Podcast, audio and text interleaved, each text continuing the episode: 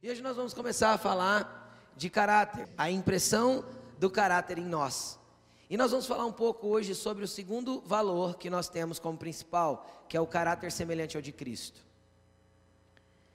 E nós vamos começar a falar um pouquinho sobre isso, e a semana que vem nós vamos continuar falando dentro do mesmo assunto. Então, antes de eu pedir para você abrir a tua Bíblia, eu quero que você preste atenção aqui em mim, porque eu quero dar uma introdução a respeito disso. Feche seus olhos, vamos orar. Jesus, nós te glorificamos por estarmos aqui reunidos como igreja. É muito bom poder cultuar ao Senhor, é muito bom poder nos reencontrar e nos ver como irmãos e poder juntos levantar um altar de adoração para Ti. Obrigado, porque o Senhor nos colocou num país onde isso é permitido e nós estamos glorificando o Teu nome, Senhor, pela graça de poder fazer isso.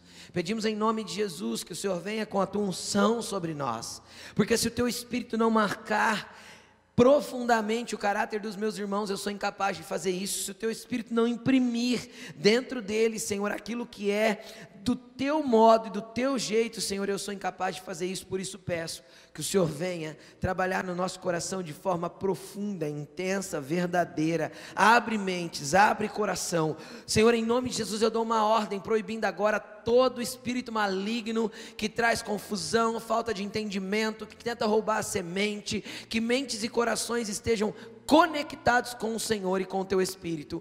Em nome de Jesus. Amém. Amém, amém, amém, amém. Bom, vamos lá. Como nós definimos caráter? Presta bastante atenção nisso. É muito diferente a forma que nós definimos caráter entre uma pessoa e outra. Por quê, pastor? Porque quando eu falo de definir caráter, tem a ver com o meu próprio ponto de vista. Quando eu olho para uma outra pessoa e defino uma pessoa com ou sem caráter, tem a ver com o tipo de construção moral e entendimento de lícito e ilícito que eu tenho. Estão comigo?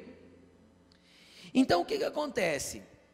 O caráter, ele é algo que foi ao longo dos anos construídos dentro de nós a partir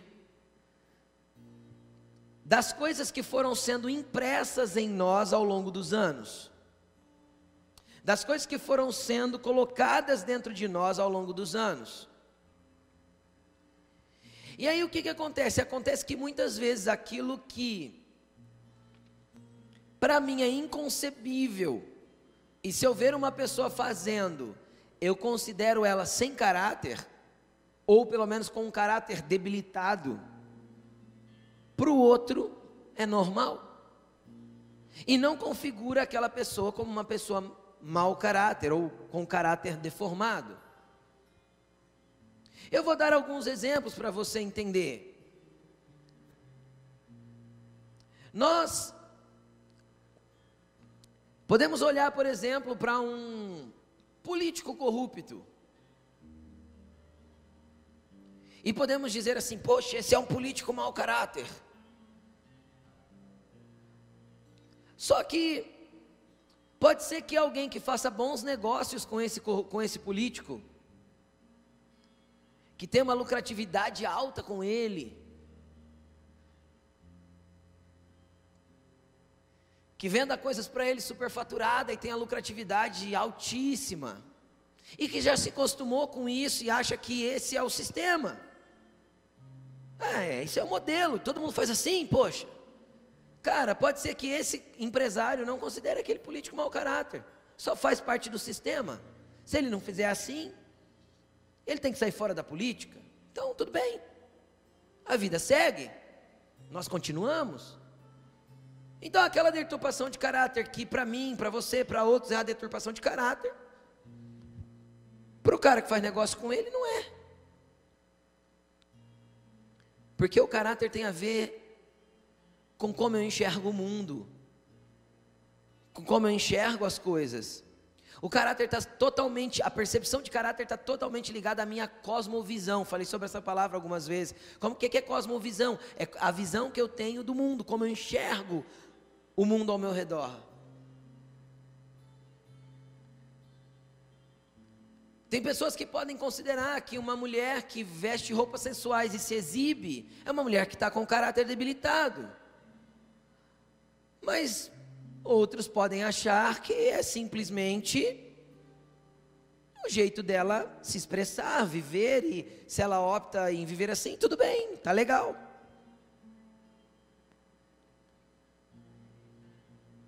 Então entenda uma coisa. De forma natural, a nossa ótica sobre caráter pode ser completamente diferente uma da outra. Porque tem a ver com aquilo que eu aprovo e com aquilo que eu reprovo. Tem a ver com aquilo que eu considero normal e com aquilo que eu considero inconcebível, anormal ou um exagero. Então, o como eu olho para outra pessoa e vejo o caráter dela tem a ver mais comigo do que propriamente com a pessoa.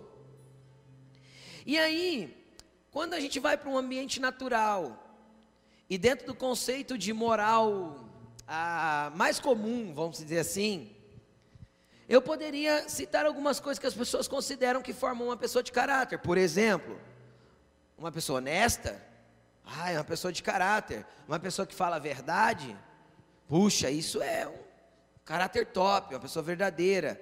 Aquele que paga suas contas em dia, ou quando passa por um aperto, vai lá, presta conta, dá satisfação, renegocia. Poxa, está em dificuldade, mas ele é um cara de caráter. Uma pessoa que honra os seus compromissos, aquilo que diz que vai fazer, faz, aquilo que prometeu que iria cumprir, cumpre. Pô, é uma pessoa de caráter. E aí, esses dias eu estava lendo um livro que um pastor é autor deste livro, lógico. E eu estava lendo, e aí esse autor, esse pastor, ele colocou dentro do livro algumas coisas que ele considera como um bom caráter. E eu cheguei a anotar, por que eu anotei? Porque eu sabia que eu ia falar sobre esse tema, eu falei, interessante isso. Por quê? Porque a ótica, como ele enxerga caráter, tem a ver com, com a ótica dele. E eu, e eu pontuei aqui o que ele definiu como alguém que tem um caráter bom para ele. E ele colocou assim: alguém que é honesto, alguém que é humilde, alguém que recebe bem a doutrina da fé. Olha aí, esse pastor definiu dentro da ótica dele que alguém que recebe bem a doutrina da fé é uma pessoa de caráter. Amém? Estão comigo? E aí ele continua dizendo lá: é uma pessoa confiável, uma pessoa que tem boa ética no trabalho. E aí, a última ele colocou assim: pessoas comprometidas com questões espirituais. Para a ótica desse pastor, uma pessoa que tem um bom caráter é uma pessoa que se compromete com coisas espirituais. Então tudo tem a ver com o ponto de vista, com como eu enxergo, com a minha cosmovisão, com como o mundo ao meu redor representa isso. Agora, qual é o problema disso tudo? Qual que é a definição disso tudo? A definição é que quando eu vou para o dicionário e eu busco a definição de caráter, eu quero que você acompanhe comigo, preste atenção. O dicionário, ele diz que caráter é o seguinte: são traços morais e éticos de um indivíduo. Em termos gerais, o caráter é definido. Não, o caráter define a índole da pessoa e como ela rege as suas atitudes dentro dos parâmetros de honestidade e respeito ao próximo. Essa é a definição do dicionário. Então ele começa dizendo que o conjunto de traços morais e éticos é o que vai definir o caráter das pessoas.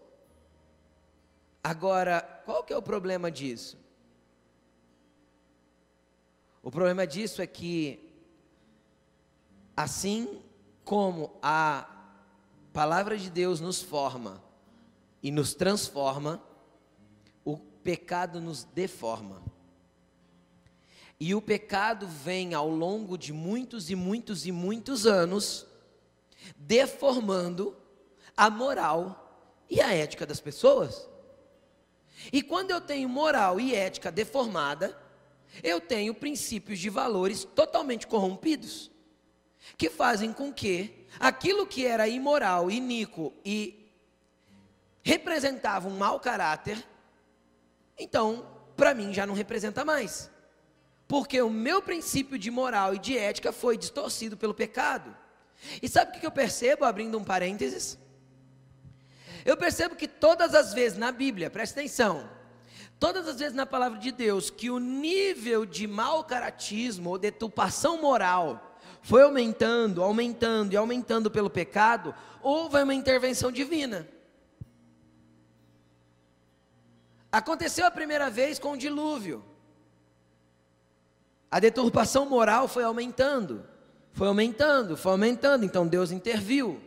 Aí depois acontece de novo com Ló, na cidade de Sodoma e Gomorra. A deturpação moral de Sodoma e Gomorra foi aumentando, aumentando, aumentando. Deus foi lá e interviu. Aí aconteceu de novo no Egito. Deturpação moral do Egito foi aumentando, aumentando, e eles, o povo de Deus foi sendo escravizado, e Deus foi lá e interviu. Depois aconteceu em Israel a deturpação de Israel, moral de Israel, a ética de Israel foi ficando ruim e a deturpação moral foi aumentando. Então Deus manda eles cativos para a Babilônia. Intervenção de Deus de novo. Então Deus procura na terra e olha para a terra e não há um justo, nenhum sequer, ninguém que faça o bem ninguém que busque a Deus. Ou seja, a deturpação moral da terra estava terrível. Então ele manda quem? Alguém que não podia ter a sua deturpação, não podia ter deturpação moral, alguém que não podia ser corrompido pelo sistema do mundo, alguém que não estava vendável ao pecado, alguém que não estava em negociação com a moral caída, deturpada do mundo, do pecado. Então vem Jesus com uma moral elevada, uma ética perfeita. E ele vem e dá o exemplo do que é viver numa geração corrompida e perversa, sem entrar em negociação na sua moral, sem entrar em negociação no seu caráter, sem deixar que o mundo influenciasse quem ele é, mas com um nível de moral tão alto, com um nível de ética tão alto, com um nível de santidade tão alto, ele se torna o homem mais influente do planeta de todos os tempos. Isso é o que Jesus veio fazer.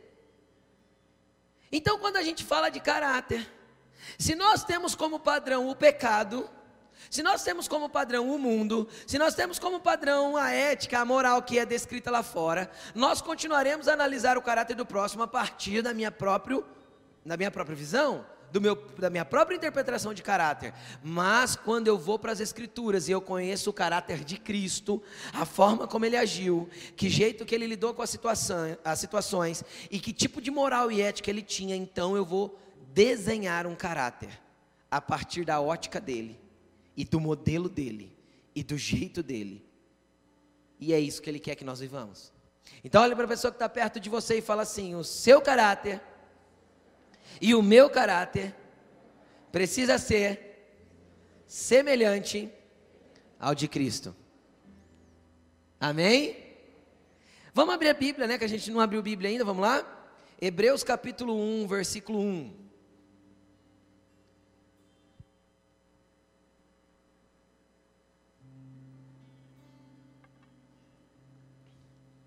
Hebreus é Novo Testamento, lá na frentona.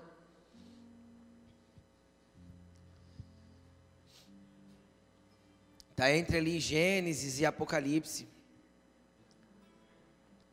Mas está aí na Bíblia. Hebreus, eu vou facilitar para você. Hebreus está depois de Filemão. Facilitou aí? Hebreus 1, versículo 1. Olha o que diz aí.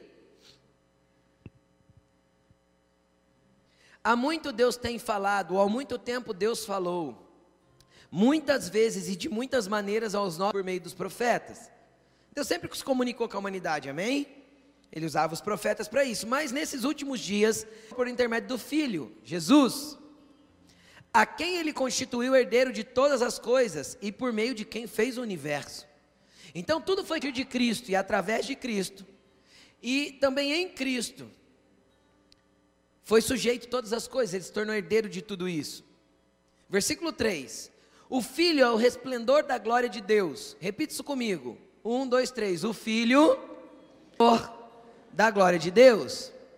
E a expressão exata, repita, repita. E a expressão exata, não, mas um dia a luz chegou. E ele viu que o princípio do que ele achava que era totalmente ético e moral estava totalmente contrário à vontade de Deus.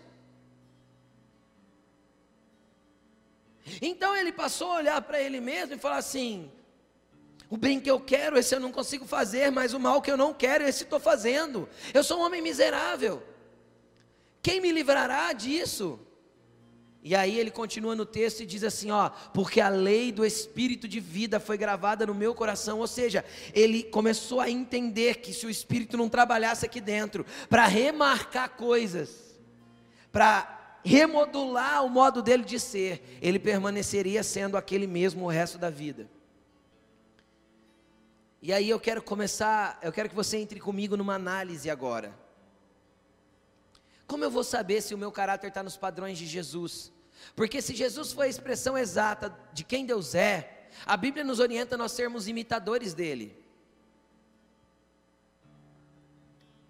Então nós temos que aprender a imitar Jesus. Então entenda uma coisa: nós vamos ser a expressão exata de quem Jesus é? Fala comigo, não. Não vamos. Porque nenhuma imitação se torna igual, se torna ou não? Mas nós podemos nos tornar parecidos. Nós podemos nos tornar representantes, nós podemos nos tornar reflexo de quem ele é. Quando nós deixamos ele mexer em nós. Então, legal, você já entendeu o seu conceito de construção. Agora, o que, que eu quero analisar com você? Existem alguns momentos, quero que você analise junto comigo. E existem algumas atitudes que mostram para mim que as pessoas não estão dispostas a se deixarem ser mudadas. Porque o primeiro ponto para eu começar a me parecer com Jesus, o primeiro passo para eu começar a ter o meu caráter transformado para ser semelhante ao de Cristo, é eu me deixar ser mudado. Só que algumas frases nos nossos dias, ou sempre, ou sei lá, mostra o que as pessoas não querem. Eu quero ver se essa frase faz parte do seu vocabulário. Vem comigo. Eu sou assim mesmo.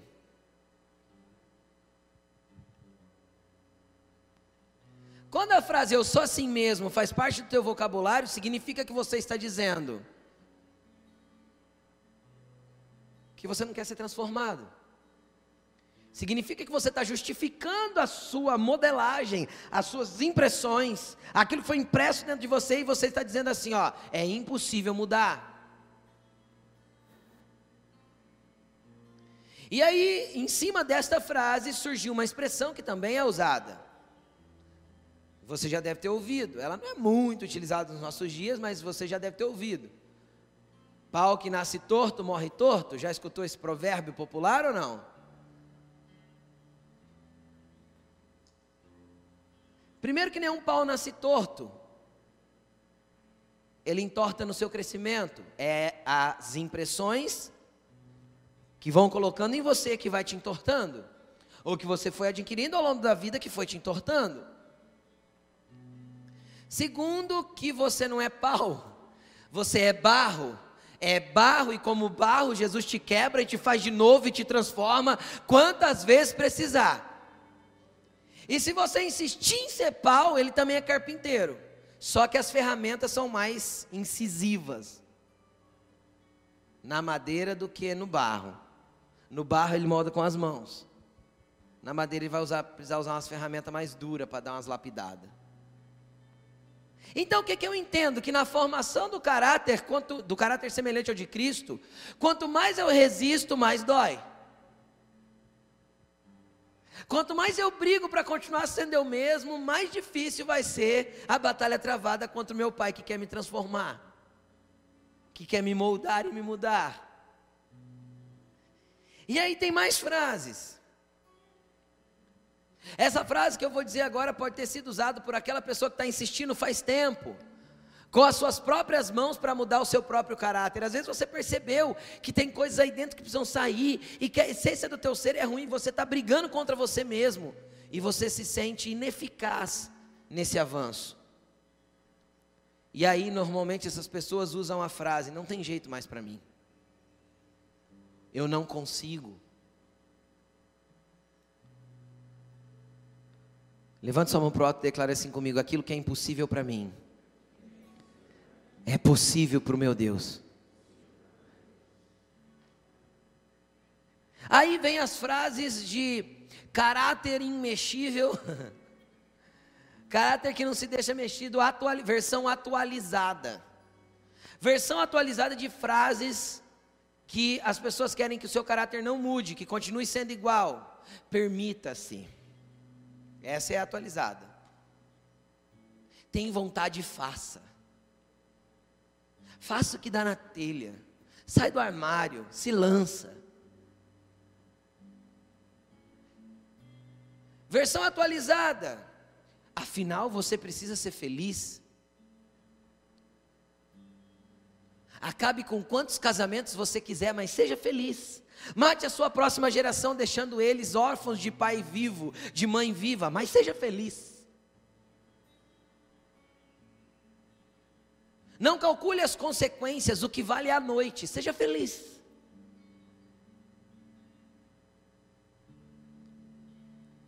Tenha overdose, mas seja feliz. Fique embriagado e bata o carro, mas seja feliz. Tenha uma noite de prazer e contraia uma doença sexualmente transmissível, mas seja feliz.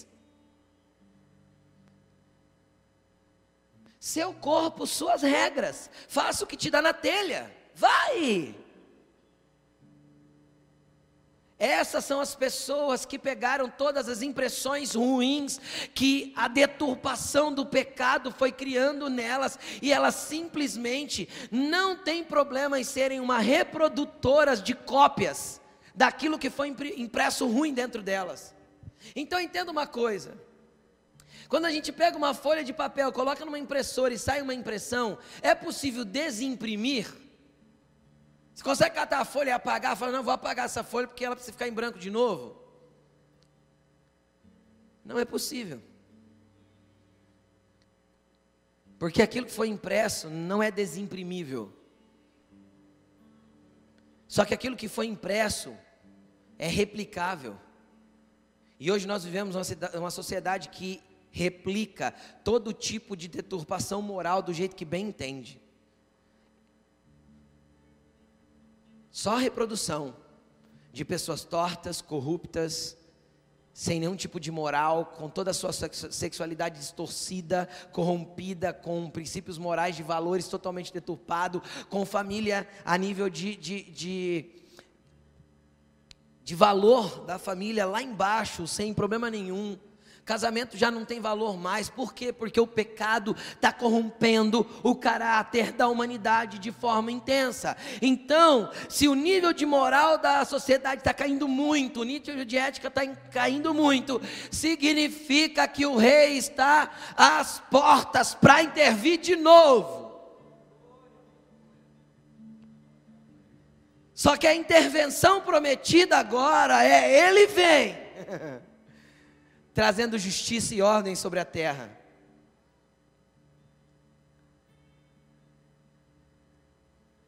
E aí, pastor, o que, que eu faço? Se eu não consigo desimprimir o que foi impresso, o que eu tenho que fazer? Antes da gente entrar na resposta dessa pergunta, eu queria fazer uma outra análise com você. Quero te pôr para pensar bastante essa semana. De tudo que eu já li, já estudei, já aprendi, eu peguei algumas definições a respeito de como a gente identifica caráter. Então vamos lá. Caráter é aquilo que você faz quando ninguém está te vendo. Então a essência verdadeira do teu ser, que é o teu caráter, se manifesta quando você não precisa mostrar para ninguém ao teu redor uma imagem falsa daquilo que você é verdadeiramente. Então você para de se conter e você expressa a verdade quando você está sozinho. Quem você é quando ninguém está te olhando?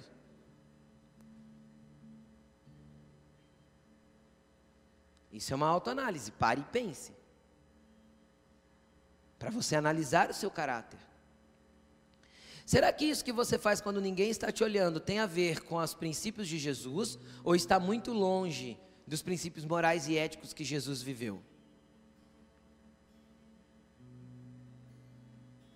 Agora eu quero ampliar a pergunta, e a ampliação dessa pergunta seria: se você soubesse que jamais fosse pego ou descoberto, o que você faria? O que você viveria?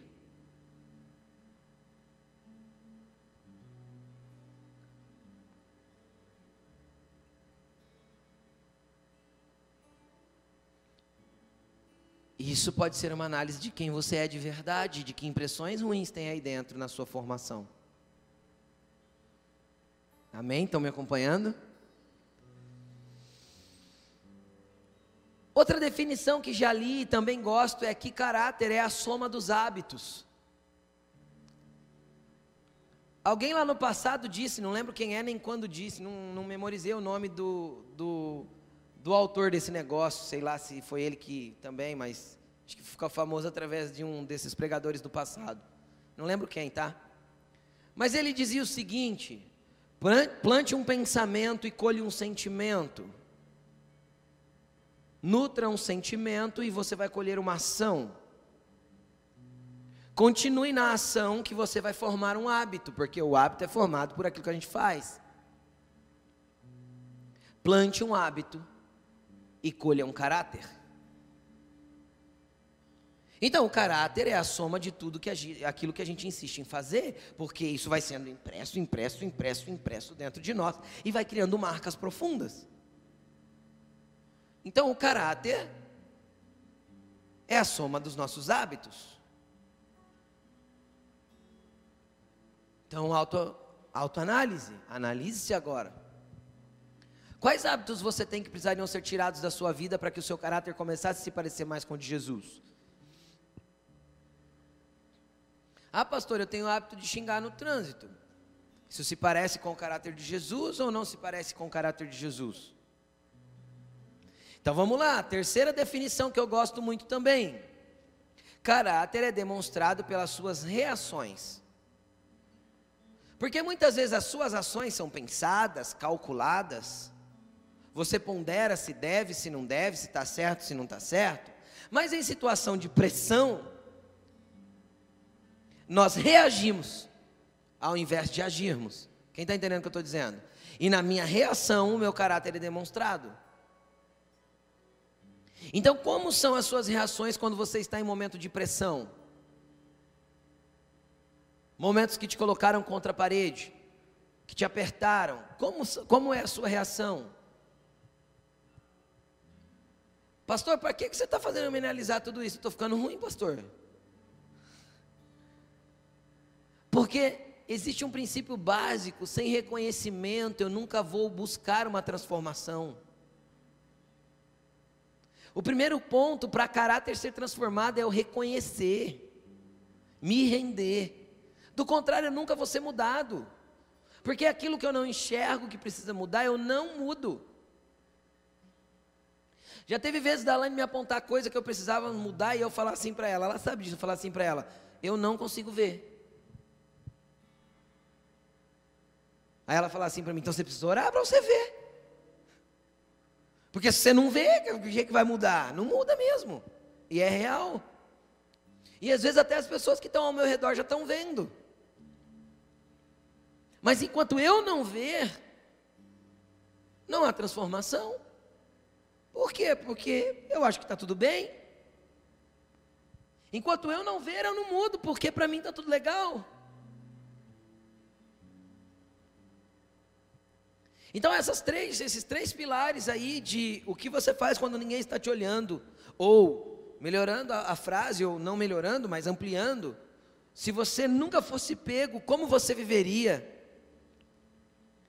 A soma do seu caráter, a soma dos seus hábitos formam o seu caráter. E por último, o caráter é demonstrado pelas suas reações. Se você fizesse essa análise na tua vida, será que você diria o que a respeito do seu próprio caráter? Como ele está? Aí você pode estar pensando, pastor, eu analisei, agora ficou ruim. Eu tenho a impressão que tem bastante falha em mim, eu tenho a impressão que meu caráter falta bastante para se parecer com o de Jesus. Eu olho para mim e estou percebendo, pastor, que eu não sei nem se vou para o céu mais agora. Eu vim para o culto com a certeza da salvação, eu acho que eu estou indo embora agora achando que eu vou para o inferno. Mas você vai sair daqui com a certeza de que Cristo está com você. E que um processo poderoso e maravilhoso pode começar na tua vida a partir do entendimento do seu caráter. Então, eu quero começar a desenrolar com você o seguinte, pastor, o que eu faço agora, que eu entendi algumas coisas a respeito de deturpação de caráter, a respeito de como eu construo isso, a respeito de quanto eu preciso mudar. Cara, o primeiro ponto é entender o que é novo nascimento. Olha para a pessoa que está perto de você, para você não dormir, fala para ela, chacoalha o ombro dela para acordar ela e fala assim: Você precisa nascer de novo. Porque eu também preciso nascer de novo. O que, que é o novo nascimento? Muitas vezes a igreja pensa, as pessoas pensam que novo nascimento está ligado ao batismo, e não está.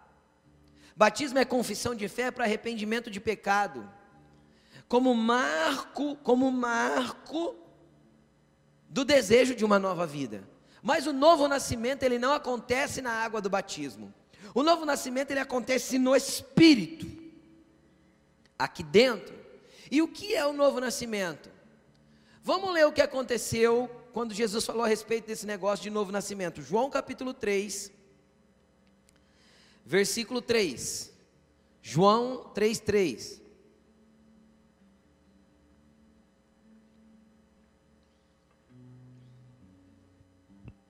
Em resposta, Jesus declarou: isso aí o que, que aconteceu? Tinha um homem chamado Nicodemos que foi visitar Jesus de, de noite porque ele não queria ser visto. Ele fez quando ninguém estava olhando. Porque ele tinha uma reputação a zelar e Jesus quebrava a reputação dele. E aí ele chegou em Jesus e perguntou para ele o que, que ele precisava para herdar o reino dos céus, para ser melhor. Jesus olhou para ele e falou assim: Digo a verdade: ninguém pode ver o reino de Deus se não nascer de novo. Aí Nicodemos achou estranho. Olha o que ele responde. 4. Perguntou Nicodemos: Como alguém pode nascer de novo sendo velho? É claro que não pode entrar pela segunda vez no ventre da sua mãe e renascer. Nicodemos fez uma análise rápida, né? Sim ou não? É, entrar na barriga da mãe não vai dar, sou maior que ela já, não vai ser possível. Que jeito que é esse negócio? Jesus pega e responde, versículo 5. Respondeu Jesus: Digo-lhe a verdade, ninguém pode entrar no reino de Deus se não nascer da água e do Espírito. E aí a gente pensa assim: ah, pastor, aí o batismo, ó, tem que nascer da água sim. Não. Jesus falou o seguinte para os discípulos: olha, vocês já estão limpos, pela palavra que vos tenho falado. Em certa ocasião, eu não busquei o texto, mas foi Paulo que disse que nós já somos lavados pelo agir da palavra. Somos, somos lavados com água pelo agir da palavra dentro de nós. Então, quando Jesus ensinou para nós nascermos da água e do Espírito, ele estava falando de duas coisas essenciais para nós nascermos de novo, porque é o seguinte: nós não falamos que é impossível desimprimir. Então, se é impossível desimprimir o que o mundo, os traumas, as circunstâncias, os abusos, as traições imprimiram em você, então o que é necessário fazer? Se tornar uma página em branco de novo. Como? Como? Nascendo de novo. Quando eu nasço de novo, eu estou pronto para ser remarcado, reimpresso. E agora não mais segundo o padrão do mundo, mas agora segundo os padrões de Cristo. Para que eu me torne uma nova criatura. Lembra quando eu falei do apóstolo Paulo que ele dizia: Miserável homem que sou, o bem que eu quero, se não faço, o mal que não quero, eu estou fazendo. E aí ele viu que tinha uma lei que guerreava dentro dele, que ele queria fazer o bem, mas não fazia, e ele e ele fala, mas é, então a lei do espírito de vida veio e começou a imprimir dentro de mim. E um pouquinho mais abaixo no texto ele fala o seguinte: As coisas velhas se passaram, eis que tudo se fez novo. Então, deixa eu te explicar uma coisa com relação a quem nós somos, com relação ao nosso caráter. Jesus não quer te arrumar, não. Jesus quer te reconstruir. Jesus quer te fazer de novo. Jesus quer que você nasça outra vez. E isso é tornar o seu caráter semelhante ao dele. Mas isso vai acontecer através do agir da água e do Espírito. Por que da água e do Espírito, pastor? Porque primeiro eu preciso conhecer a Deus e a Sua palavra. Então eu nunca vou ter um padrão de moral elevado se o meu padrão é o que o mundo ensina. Mas quando o meu padrão de moral está baseado na palavra de Deus, então o meu nível de moral sobe. Só que às vezes você é ignorante no, no, no sentido real da palavra, né? Ignorante é aquele que não tem entendimento de um assunto com respeito àquele assunto.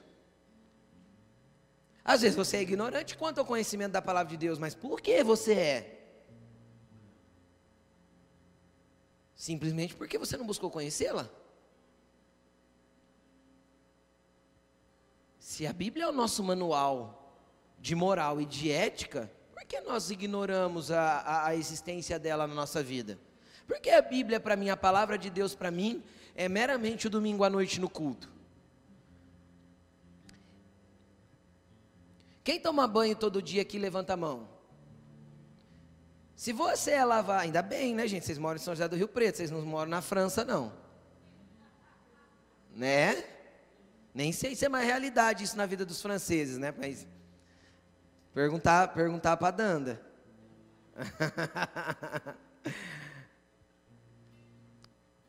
Mas o que, que acontece? A gente toma banho todo dia, porque todo dia a gente precisa ser limpo de novo. Agora, por que a palavra de Deus que lava o teu caráter, você usa ela uma vez por semana só? Quer dizer que teu caráter precisa ser limpo só uma vez por semana. Os outros seis dias você suja ele com o mundo. Mas aí chega no domingo você dá uma lavadinha aqui. Sabe aquele banho de pia? Todo mundo já precisou um dia tomar um banho de pia, né? Terrível. Aí a gente vem aqui no domingo, toma um banhozinho de pia e acha que está pronto para a próxima semana. Ah, agora Satanás pode vir do jeito que quiser, cara. Agora, ó, tô com fé. Uhum. Nessa hora, Satanás canta até uma música para você. Fácil, extremamente fácil. Porque não é difícil mesmo. Qualquer coisinha te tira da presença de Deus deturpa seu caráter de novo. Te suja com toda a, a lambuzeira moral ruim do mundo. E você acha que está tudo bem, domingo vamos tomar mais um banho de pia. Cara, a palavra precisa começar a entrar. E se você tomar uns dois banhos por dia, você vai ser mais aciadinho ainda e mais limpo, e o novo nascimento vai poder começar a agir na tua vida. Por quê? Porque a palavra de Deus é viva e eficaz. O que é viva e eficaz?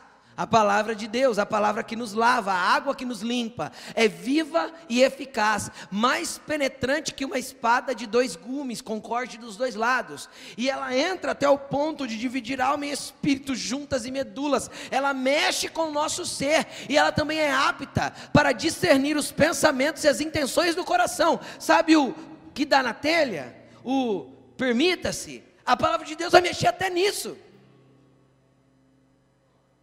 porque ela é apta para isso, ela é viva para isso, ela é eficaz nisso.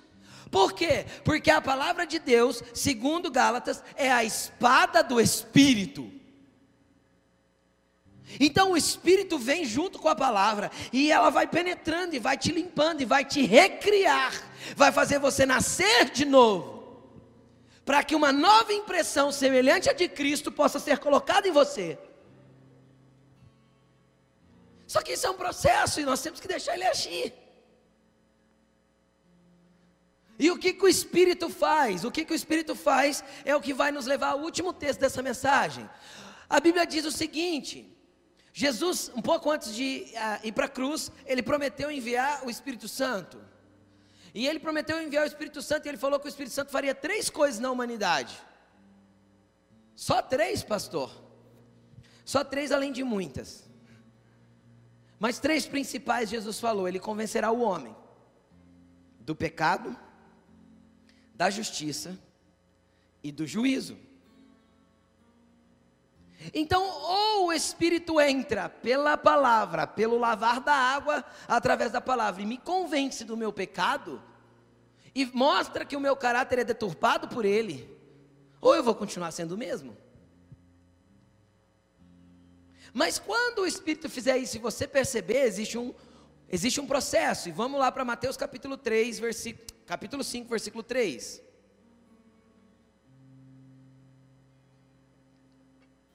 Mateus 5, 3.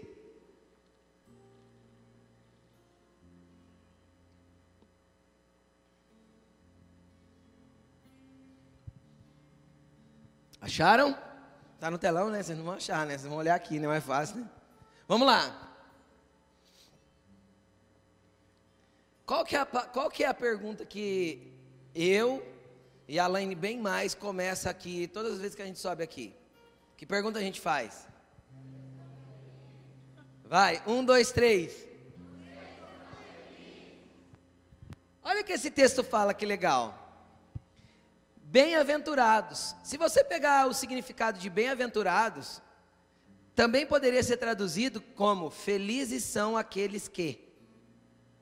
Existem traduções que está traduzido assim: felizes são aqueles, né, que.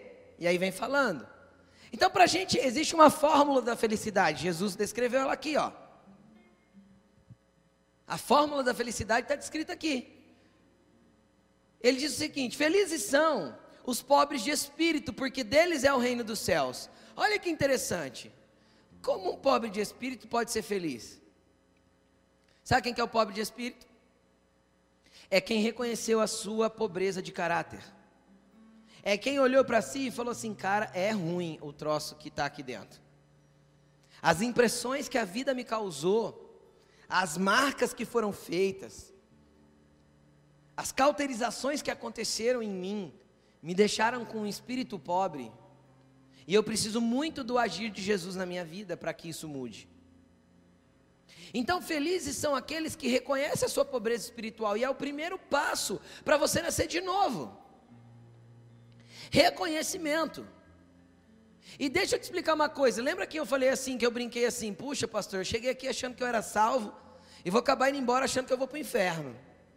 Deixa eu te explicar. Felizes são aqueles que reconhecem a sua pobreza de espírito, porque eles já são do reino dos céus.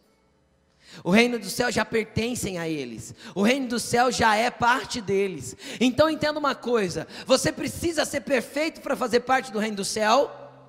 Teu caráter já precisa estar semelhante ao de Cristo para você ser parte do reino?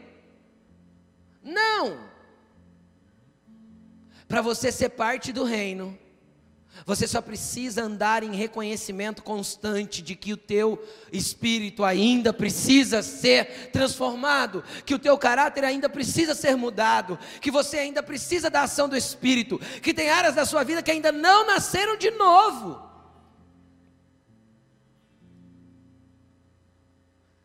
Então ele está falando, vocês vão ser felizes quando isso acontecer. Pastor, feliz que jeito? Eu estou vendo o lado ruim da minha vida e eu vou ser feliz? É, cara, você vai ser feliz porque você, ao mesmo tempo que você vê o lado ruim da sua vida, você consegue ser participante da glória do reino de Deus. Dá um aleluia mais forte, porque isso é bem aleluiado, isso que eu acabei de falar. Ao mesmo tempo, cara, você vai ver suas mazelas, mas o Espírito vai te encher, o mesmo Espírito que está mexendo com o teu caráter, ele está te enchendo de dons espirituais, uau! O mesmo Espírito que está mexendo com o teu caráter, está te trazendo visões celestiais, está te fazendo tocar coisas espirituais, e quando termina você fala, meu Deus, eu nem merecia isso, isso é o entendimento de pobreza de Espírito. Nós não merecemos, eu não mereço, você não merece, mas Jesus fez por nós na cruz. Não, ninguém merece. Não há um justo, nenhum sequer, ninguém que busque a Deus, ninguém que seja certo. Nossos méritos não nos salvam, é a graça que nos alcança, mas o reconhecimento é indispensável para o acesso ao reino, às coisas do céu. Não, aqui é ruim, essa área aqui da minha vida é ruim. Aí eu vou te falar uma coisa, é interessante como Jesus trabalha. Por quê? Porque é assim, quando você percebe que tem uma área da tua vida ruim e você começa a reconhecer, você começa a se sentir pobre naquilo, Jesus começa a trabalhar. Só que quando aquilo ficou da hora e você olhou e falou: "Nossa, olha como eu mudei, aleluia". Quem já sentiu que várias áreas da vida mudou aí, levanta a mão. Eu também. Aí de repente você percebe outra. Quem já percebeu outras? Pronto. E a gente vive sempre na pobreza de espírito. A gente vai no processo e volta para lá para o começo de novo. E vai no processo e volta para lá para o começo de novo. Porque a gente tem que continuar sendo do reino. Porque o dia que eu não tiver mais nada para ser mudado, deixa eu te falar uma coisa. Sabe o dia que você vai estar tá bonitinho, bonitinho, bonitinho? Você vai morrer, filho. Credo, pastor. É, ué, Jesus vai te levar. Já terminou o processo em você? Vai te largar aqui para quê? Vai embora, vai morar com Jesus. E Enoque andou com Deus e Deus o tomou para si. Pronto. Ele andou, foi transformado, transformado, e Deus levou.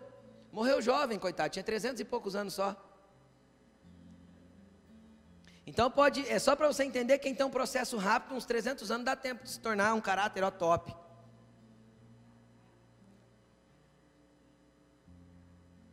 que, que isso significa? Que eu não vou para o céu pelo meu mérito. Quando eu morrer, ainda vai ter áreas da minha vida que não vão estar prontas. Porque eu não vou viver 300 anos. Você vai? Não vai ser possível, né? Entendem o que eu estou dizendo, gente? Então a gente vai sempre ser dependente. Volta lá os textos, por favor. Volta Mateus 5. Coloca o versículo 4. E aí, quando eu reconheço a minha pobreza de espírito, eu entendo que eu vou ser feliz quando eu chorar, porque eu vou ser consolado. Entendendo uma coisa, eu reconheço minha pobreza de espírito e me arrependo eu choro, eu lamento na presença de Deus. E aí eu vou ser consolado, porque quem que é o consolador mesmo? O Espírito Santo.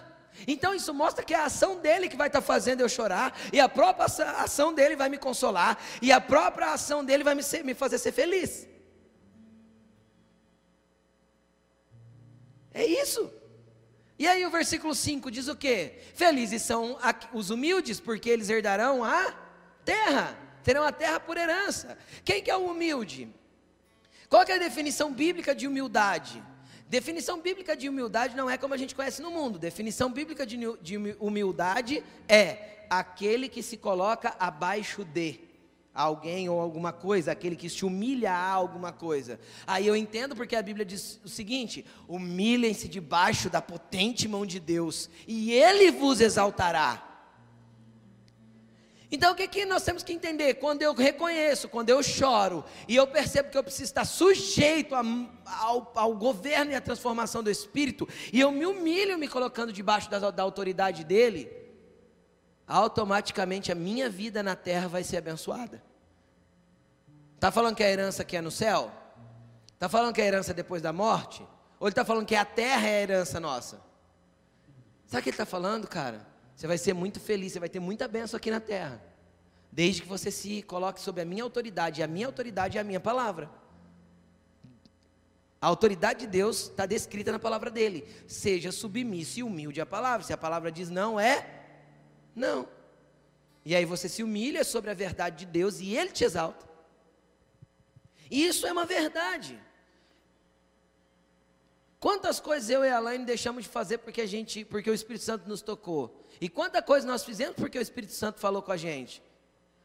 E hoje eu posso falar sem medo de errar. Eu vivo o que nunca imaginei viver. Eu tenho o que nunca imaginei ter. Eu vou para lugares que nunca imaginei ir. Eu não conseguiria de forma natural idealizar a vida que tenho hoje, porque ela é muito melhor de tudo que eu já sonhei. E não é porque eu sou pastor. Porque pastor eu sou há nove anos. É porque nós somos filhos. É porque a gente reconhece a nossa pobreza de espírito, é porque a gente chora.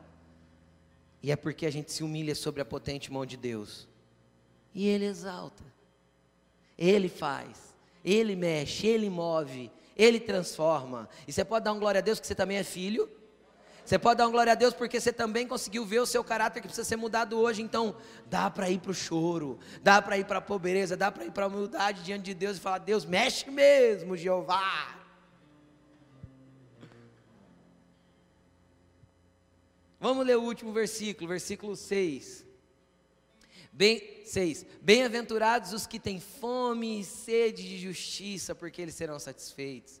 Felizes são aqueles que têm fome e sede de justiça. Do que, que o Espírito Santo convence o homem mesmo? Do pecado, da justiça e do juízo. O que, que significa essas três coisas? A gente confunde, nós seres humanos e o padrão moral do mundo confunde justiça com juízo. Quando a gente pede justiça para alguma coisa, a gente está pedindo condene, não é? Então a gente não está pedindo justiça, a gente está pedindo juízo. Só que a gente intitula esse juízo como justiça. O que é justiça diante de Deus? Se o Espírito me convence do pecado, aquele processo anterior começou. Eu vou me, eu vou me reconhecer minha pobreza do, de espírito, eu vou chorar, eu vou me humilhar sob a presença de Deus. Então, o processo inicial começou. Isso é convencimento de pecado, de caráter deturpado, de marcas e impressões ruins dentro de mim. E aí? Aí eu tenho que ter fome e sede de ser justo. E o que é ser justo? A definição do dicionário grego para a palavra justiça é estado daquele que é como deve ser, segundo os padrões de Deus. Quando você faz um móvel planejado na sua casa e entra certinho na onde ele tinha que estar, não sobra folga nem de um lado nem do outro. É lindo, não é? Porque foi entrou justo. Ficou certinho. Isso é justiça é a coisa ser colocada no lugar certo, da maneira certa, na medida correta. Então, quem tem fome e sede de estar segundo a justiça de Deus, vai ser saciado, porque Deus vai começar a trabalhar dentro de você para te fazer justo. E aí, quem anda na justiça de Deus, não precisa se preocupar com o juízo dele, porque é assim que o Espírito trabalha: primeiro, ele te convence do pecado, E se você não der muita bola, ele vai te mostrar que precisa ser justo. E se você ignorar a justiça dele, então, infelizmente, ele vai ter que fazer você conhecer o juízo. Então, quem anda na justiça de Deus e busca e tem fome e sede da justiça de Deus, pode ficar tranquilo quanto ao juízo. Esse é o trabalho do Espírito dentro de nós. Porque só pode nascer de novo quem nascer da água a lavagem é através da palavra e do Espírito, que vai mudando, vai mostrando, vai moldando, que é o nosso ajudador, o nosso consolador, o Deus conosco que está dentro de nós para mudar e moldar justamente o nosso caráter. Então esqueça suas definições próprias de caráter. Se a sua definição de caráter não for 100% o que a palavra de Deus diz, nós ainda temos o padrão ruim. Eu preguei sobre isso um tempo atrás. Quem está com o carro sujo aqui hoje? Meu está sujo. Agora, se encostar um carro que anda lá na roça, teu carro está sujo ou está limpo? Então, o que define se o meu carro é sujo ou limpo é o padrão. O que define se o meu moral, se a minha moral, se o meu caráter está certo ou errado, é o padrão.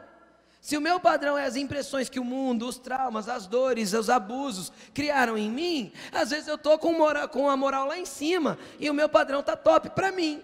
Mas quando eu confronto com a palavra e começo a nascer de novo, eu começo a perceber que a minha moral nem é tão moral assim. E que o meu padrão era bem fraquinho. Deus quer uma igreja que cresça em nível de santidade e que se demonstre cada vez mais santa para uma sociedade cada vez mais corrupta. Uma igreja que seja atraente aos olhos daquele que quer viver diferente. Uma igreja que não mate, não roube, mas também não passe os outros para trás, nem sonegue os seus impostos, nem dê nota fria, nem minta para conseguir benefício. Consegue entender? Uma igreja que suba ao seu nível de moral segundo Jesus. Ele é o nosso padrão. Aí você pode estar perguntando, pastor, como eu vou saber tudo isso? Eu não vou conseguir ler isso de hoje para amanhã e eu estou desesperado já. Domingo que vem, eu vou pregar sobre o modelo de caráter. Domingo que vem eu vou mostrar um pouquinho na palavra e nas escrituras o modelo de caráter de Jesus. Para que a gente entenda que tipo de padrão, pelo menos algumas coisinhas do tipo de padrão que a gente tem que andar. E hoje, pastor, o que, que a gente vai orar?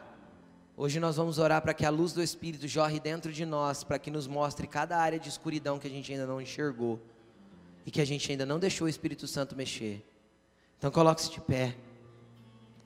Hoje eu quero que você vá para casa para uma semana de muita reflexão sobre quem você é. Eu não quero ser apenas nessa noite o banho de pia na tua vida. Mas eu quero que você vá para casa num desejo enorme de tomar um banho naquela ducha maravilhosa, que lava tudo, pela palavra de Deus e pelo poder do Espírito. Só que o primeiro pedido nessa noite, pastor, o que, que você me orienta a orar? Oração que eu já fiz muitas vezes. Espírito Santo, joga a luz dentro de mim para que eu veja as áreas escuras da minha vida que eu não consigo ver. Espírito Santo, joga a luz dentro de mim para que eu enxergue quem eu realmente sou. E o que realmente o Senhor tem que mexer em mim. Porque as minha, a minha própria vista, a, meu próprio, a minha própria percepção, eu sou muito bom, mas na hora que eu confronto com o Senhor, parece que falta. E o que falta? Só a luz do Espírito Santo vai poder te mostrar essas áreas. Então feche os seus olhos agora, esse momento é seu e de Jesus. Nesse momento, querido, a tua esposa não pode fazer nada por você, teu pai, teus filhos, teu marido. Esse momento é teu e de Jesus. Esse momento é teu e do Senhor. Porque a Laine não pode mudar o meu caráter. E eu não posso mudar o caráter da Laine. Mas o Espírito Santo pode. A luz do Espírito Santo pode mostrar o que eu não vejo. E a luz do Espírito Santo pode mostrar o que ela não vê. Então começa a falar com o Senhor e peça para Ele jogar da luz dele dentro de você. Fala, Senhor, bate o holofote aqui, deixa eu enxergar o que precisa mudar. E quando você vê, reconheça a sua pobreza de espírito, chore, se arrependa. Busque, clame, vá para a palavra, aprenda, analise. Comece a falar com Jesus agora nessa noite. O Espírito Santo está aqui movendo poderosamente. Para que você viva o novo do Senhor. Nessa noite o Espírito Santo está aqui movendo poderosamente para que você seja transformado pelo poder da palavra. Nessa noite o Espírito Santo está aqui para que você realmente reconheça todas as áreas que precisam ser transformadas. Fale com Ele. É você Jesus agora.